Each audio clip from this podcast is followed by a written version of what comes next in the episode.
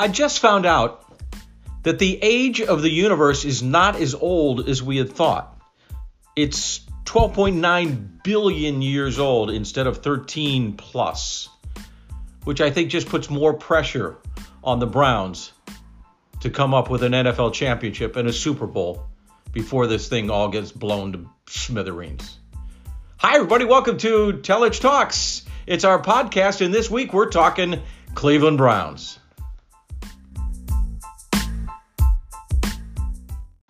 We are coming to you the evening after the Browns had wrapped up their 2019 NFL draft. They made seven picks, as you are quite aware. And if you take into account what they did previous to the draft and want to factor in the OBJ signing and the trades for or Olivier, Olivier Vernon and all of the transactions that took place leading up to the draft, and you can by all accounts say they've had a very, very productive off season so far as they get ready to bring the young players into camp and have a mini camp uh, within this next week or so in Berea.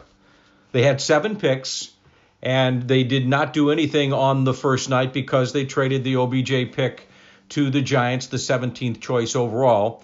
And their first choice is a great human interest story. And I want to talk a lot about this young man, Greedy Williams. Andraez Williams from Shreveport, Louisiana.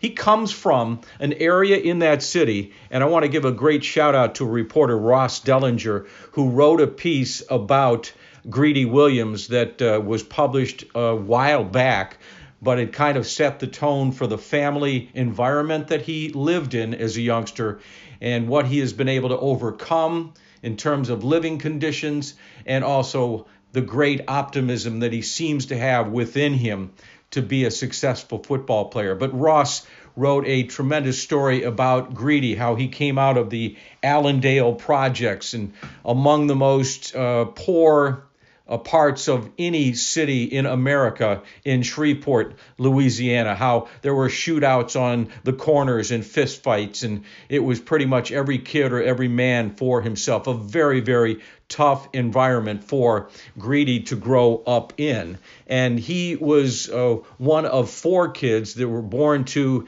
his mother, uh, Lakeisha. Lakeisha had four children. She her first one at age 15, and uh, he was the I believe the fourth of the three of the four kids, and uh, he was born when she was about 20 years of age, and be pretty much in the circumstances from which he was growing up in, football was one of the great ways in order for him to kind of find his way out of a very difficult situation. His mother dealt with cancer. His mother was making very little money, about $180 a month, according to this article, and getting food stamps and doing everything possible to make do in dealing with a life altering and changing circumstance, what cancer can be for any family.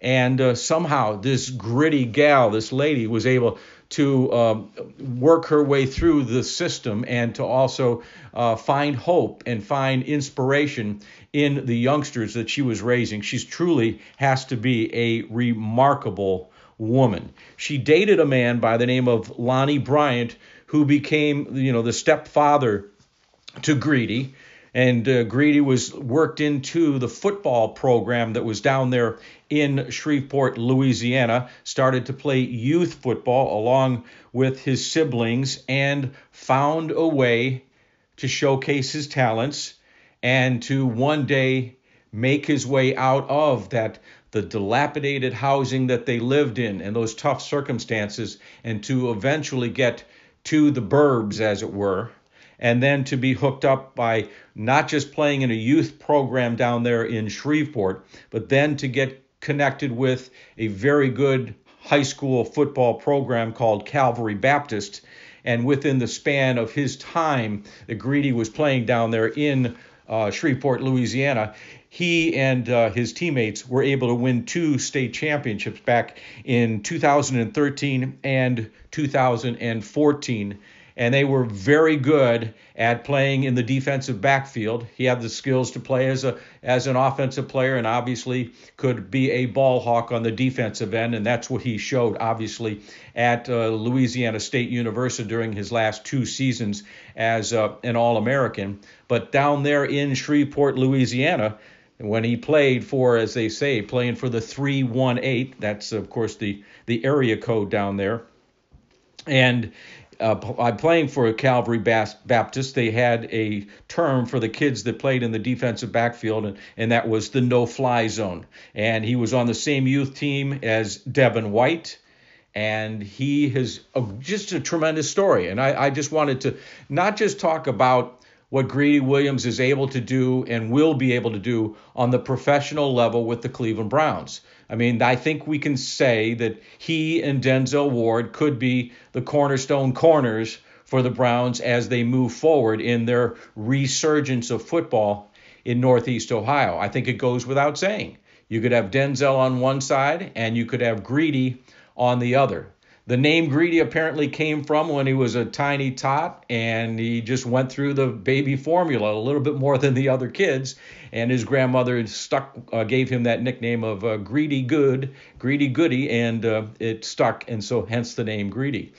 But with he and Denzel Ward being able to be the cornerstones of the corners for the Browns' young defensive backfield, it kind of can harken back to a boisterous guy by the name of Frank Minnifield and another boisterous fellow by the name of Hanford Dixon, and those guys were, you know, top dog and mighty mini, and they were the guys that pretty much got the dog pound, if you will, up and running in the early 80s back in those teams with Marty Schottenheimer. And so Denzel and Greedy, these are the kids that can be uh, the young players that players from years to come will look back and say, Ah, I remember when the Browns' resurgence began. They had Baker Mayfield as their quarterback. They had outstanding young defensive players like Olivier Vernon, who they brought in, and they had those two cornerbacks in Greedy and Denzel. Denzel's obviously a little bit more soft spoken, but Greedy, as you heard in his news conference when uh, he was uh, talking to the Cleveland media, he predicted that the Browns would be playing in the Super Bowl this coming year. So he does not lack for any kind of confidence. But I think he's just a great story. And I think in, there's instances when you look back at how a team has kind of turned things around, and there are characters and individuals that perhaps can be the cornerstones of those turn turnarounds. You could point towards the Browns getting OBJ. You could point towards getting Jarvis Landry a year ago, which was a big, big deal, one of the first big deals that John Dorsey pulled off. And then you can say that having the guts to take Baker Mayfield number one, and then sticking to your guns and taking Denzel Ward at number four overall, with the proviso that if you have better coverage in the back end of your defense, that will help the people up front. And so now you have a youngster in Greedy Williams who has tremendous cover skills and who, like Denzel Ward, can perhaps lock down their guys on the outside. That will help the Browns defense quite a bit. So that's a great stepping stone having a young player like Greedy Williams. But the fact that Greedy came from the circumstances that he did in Shreveport, Louisiana, in the Allendale projects, where there's some of the toughest areas in all of America for a kid to emerge from, the fact that he's made it out of there, got to LSU, and became an All American, a third team All American his uh, his second year there, and then a first team All American this past season says a lot about Greedy Williams, the kid. So let's see what he can do along with Denzel Ward and company. And also, of course, the Browns did take seven picks. They made that one deal when they moved up in order to get the pick at 46 to get Greedy. And then uh, they were able to pick up uh, Sione Takitaki. He's that linebacker from BYU. They say he's a huge thumper, so he will be one of the young guys as they kind of overhaul this defensive uh, linebacker corps, already getting guys that they believe can make some plays and really test Joe Schobert and Christian Kirksey, who have been there for some time. I think a real exciting young player to watch will be uh, Sheldrick Redwine from Miami. And this also underscores the fact that the Browns have gone pretty hardcore in getting guys from the U. And a lot of that has to go with Alonzo Highsmith who starred down there and, of course, played in the league and is now one of the executives with the Browns and has been tasked with he, along with Eliot Wolf, being kind of like the top lieutenants for John Dorsey. And I think you have a scenario here where they are putting their trust in a playmaking young defensive player like Sheldrick Redwine. He was the 119th pick overall, so we see we'll see what he can do, joining all those other Canes that played uh, for uh, that are now playing with the Cleveland Browns, such as David Njoku and Duke Johnson and so on and so forth. But without a doubt, Alonzo Highsmith has had some kind of influence in how they look at the Miami Hurricanes and what they do going forward as far as that is concerned. Let's talk about some of the other guys that uh, were drafted, and uh, we can uh, talk about some of the you know the individuals that the team has picked up. You,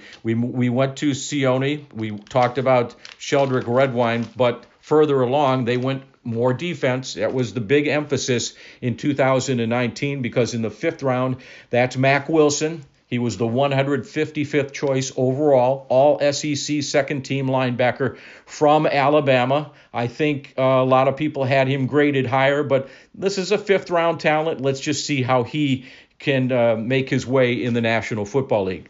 What was really telling, I think, was to use a fifth round pick and to pick up a kicker. And they picked up Austin Seibert from Oklahoma, and that further scores their dissatisfaction, I think, with what they had performing at the uh, kicking level this past season. So we'll see Austin Seibert come in and more than likely take over as the kicker for the Browns. In the sixth round, at 189 overall, Drew Forbes. They picked up uh, a lineman from Southeast Missouri State, and he uh, we'll see what he can do in terms of that, how that is is uh, going along for him as well. So they had a very busy day. They also picked up a defensive um, uh, back in Lewis, and so that pretty much takes care of what they did in the draft. And now they'll bring in some of the players. They will have more mini camps, and they will continue their off-season programs. There's been that emphasis, or at least uh, talk in the media about OBJ not being in Cleveland. Pure and simple, or uh, succinctly, here's my thoughts on that. These are voluntary, and I think if they wanted everybody to be in Cleveland, they would have to change the title to mandatory, first and foremost. If they're going to say it's voluntary, and a player chooses not to be there but still is engaged with the team, which it certainly seems like OBJ is, I don't see this as an issue. Now, I know people would have concerns saying, here's OBJ, his first year with a new team. Here's an opportunity to show that you're a leader and that you're totally invested with the team. I get that, but I will go back to the word mandatory versus the word voluntary. You know, there's a situation in another team. I think the league's looked at Tom uh, Coughlin, who's kind of abused the term voluntary. And is it voluntary or is it mandatory? Is Freddie Kitchens really upset that OBJ is not there? I, I think he's probably concerned to a point, but I don't think this is a big issue. Now, when we come to that point where they have the mandatory mini camp coming up in a month or so, and OBJ is not there, then there's an issue. But I sincerely don't believe that's going to be the case. They'll have their mini camp. It will be mandatory. Everybody will be there. They'll break for uh, you know their respite or their their uh, time away before training camps uh, gets going, and you'll still see OBJ and you'll see Baker and Jarvis and those guys working out in Los Angeles. In fact, I think because there's been questions about OBJ not being here, you'll probably see a lot more social media of OBJ, Jarvis, and Baker uh, in California in the time leading up to camp. I don't see it as a big issue. So I think we should just kind of move on from there.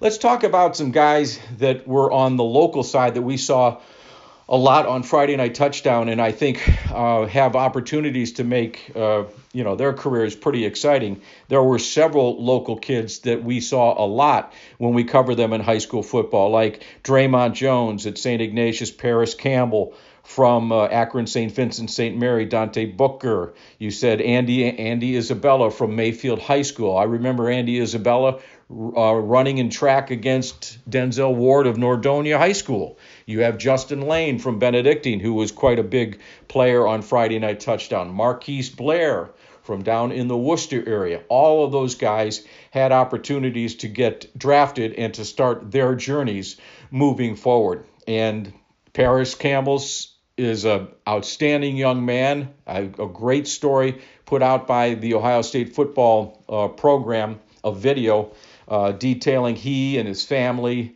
uh, and all the people that surround him with love down in the Akron area, and how he's now uh, going to be going forward playing as a member of the Indianapolis Colts. So we wish him all the best luck, all the young people. It was always a pleasure to uh, cover those teams and see those talents when they were in their sophomore and junior years and starting to make their way as uh, very good football players. And then it was exciting to see them go on and play in the collegiate level and say, hey, these were the kids that we saw quite a bit and covered quite a bit when they were playing high school football in Northeast Ohio. What's kind of cool though, when the draft comes and it goes, they make a big deal about Mr. Irrelevant, the last guy that is drafted. And when you go through and add up the numbers, the amount of people that are drafted into the National Football League is really not that big of a number. 32 teams, seven rounds, you do the math. It's not that many that are actually drafted into the National Football League. In fact, the frenzy uh, starts and continues on Saturday as the weekend goes along, and even on Sunday when guys start to get signed as undrafted free agents. And those are the times where you kind of find some pretty cool stories. And we've had our share of them here in Northeast Ohio. Josh Cribbs comes to mind as one of the greatest undrafted free agent signings, if you will, in pro football. And he had the opportunity because he played at Kent State to showcase his talents a little bit more in Berea, along with talent from the area or that played collegiately in the area. And as you would say, the rest is history. He came into Cleveland, he proved himself on the special teams level, he became an elite return guy in the league. And I thought, pound for pound, Josh Cribbs was one of the greatest cover guys on special teams that this league's seen in some time. He always was making the tackles. And he made himself a viable pro, a multiple time Pro Bowler, and he was not drafted. So, again, I know there's that excitement on draft night of round one, and then a guy doesn't get picked. And then there's the excitement leading into rounds two and three, and maybe their name is not called on Friday night. Okay, now we're at Saturday, and it's the fourth, fifth, sixth, seventh rounds. And there's no name, their name's not called as far as getting drafted as well. Then you sit back and you say, all right, there's an opportunity here for somebody to emerge as a great story. And there are Hall of Famers who were undrafted free agents. I know you all know about Kurt Warner bagging groceries in a supermarket, and he came up through the tough way. He made it to the league and is a Hall of Famer. And then you've got guys like John Randle and Warren Moon Tony Romo, all guys not drafted. How about Antonio Gates? We saw Antonio Gates playing collegiate basketball at Kent State University with the great teams that they had, and then he became a pro football player, and the rest, as they say, is history. Did I mention James Harrison? If, if I didn't, I, I would be remiss because what he was able to do coming out of Coventry and then going to Kent State and wanting so much to play in Cleveland, play for the Browns, but obviously settling and playing in Pittsburgh and having a phenomenal career. And look what he did in that one uh, Super Bowl and just his presence as a as a just a mean and tough linebacker, the the epitome of like the NFL football player, tough and hard nosed. And he is a guy that was cat uh, was passed over by so many others. Andrew Hawkins, now the big media star uh, with ESPN and with all of the, the the podcasting stuff that he does with Joe Thomas. He is another example of a guy. Not only was he not drafted, I don't believe initially he had any opportunities. He even had to, he went on some kind of a half baked TV show that showcased guys from out of left field that had a potential to maybe get looked at by an NFL team. And he was in this competition on this, this uh, television reality show.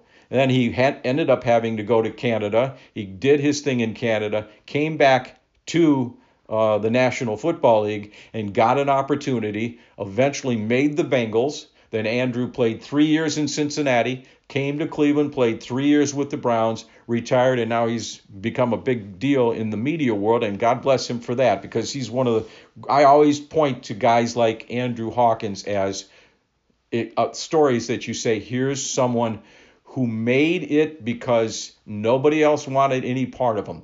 They looked at his size and he, you know, wasn't the tall NFL embodiment of what a receiver should be. He had all the things that perhaps you you wanted more of, but he was able to make it. So again, it is not the end of the world if you uh, your name is not called. There still is an opportunity to make it. And so for the Browns, a productive draft. It was one of those things where it kind of came to them.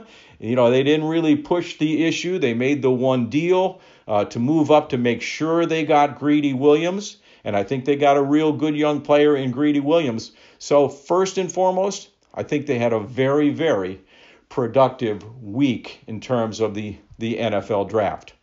So that's the situation with the Browns. We're going to take a little break here, and I think we're also going to add something into this podcast, and it is we're going to grade some of the characters from the Game of Thrones.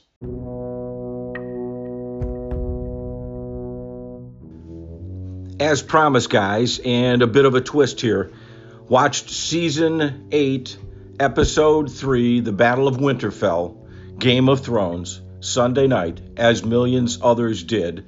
But still, spoiler alert if you have not seen the episode yet and don't want to get any of these uh, NFL style grades, I'm going to give on some of the characters. So I'll give them out first round grades, first round grades with five stars, second round grades, third, and then we'll go down to fourth round grades. Starting off with Lyanna Mormont.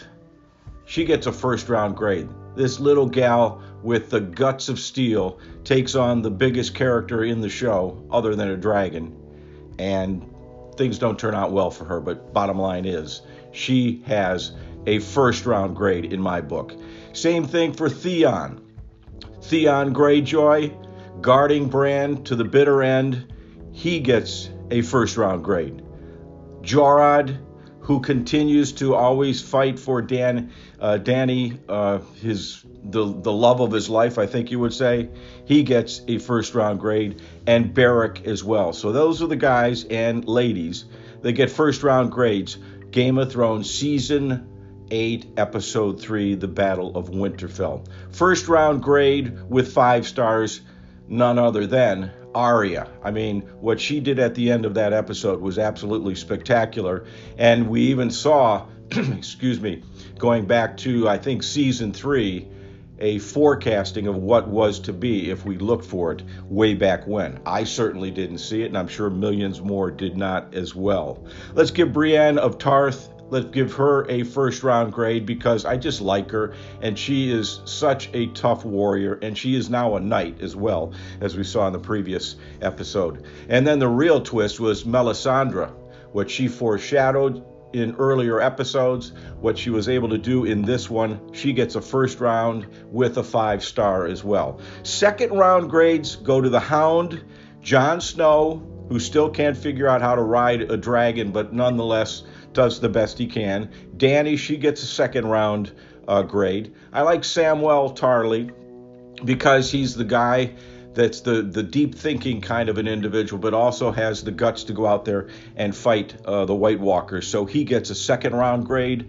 And then third round grades, Sansa and Tyrion. I mean, they're just hanging out in the crypt. Come on now and and I know that's what they're supposed to do because they're kind of royalty, if you will. But I give third round grades to those guys, and then the fourth round grade has to go to the Night King. I mean, the Night King, all he really had to do, he just had to run the football, but he chose to get cocky and go right up to Bran and, and, and, and waited too long to make his move. Bottom line is that. So he was the Atlanta Falcons with a 28 to 3 lead, and yet he did not finish the game strongly and and as you could say, he, he paid for it. So again, sorry, I get said before we went with some of these grades, guys.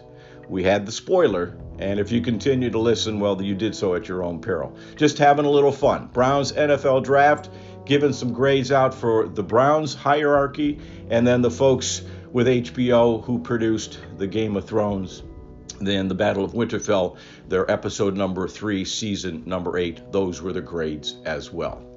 Well, that's it for this edition of Telich Talks. We mix things up with a little NFL football and one of the biggest and most watched television episodes I would imagine uh, in history that HBO has. They certainly have a great thing going with the Game of Thrones. If you like our episodes and want to continue listening, uh, please uh, do us a favor and subscribe to us on on any of the various platforms iTunes, Anchor.fm, Spotify, Stitcher, all of those. We are here and we'll continue to mix up uh, our takes on the world of sports as we move further along the podcast trail. So thanks again for listening and please share this if you can. And we hope to see you the next time we put out another edition of Telich Talks.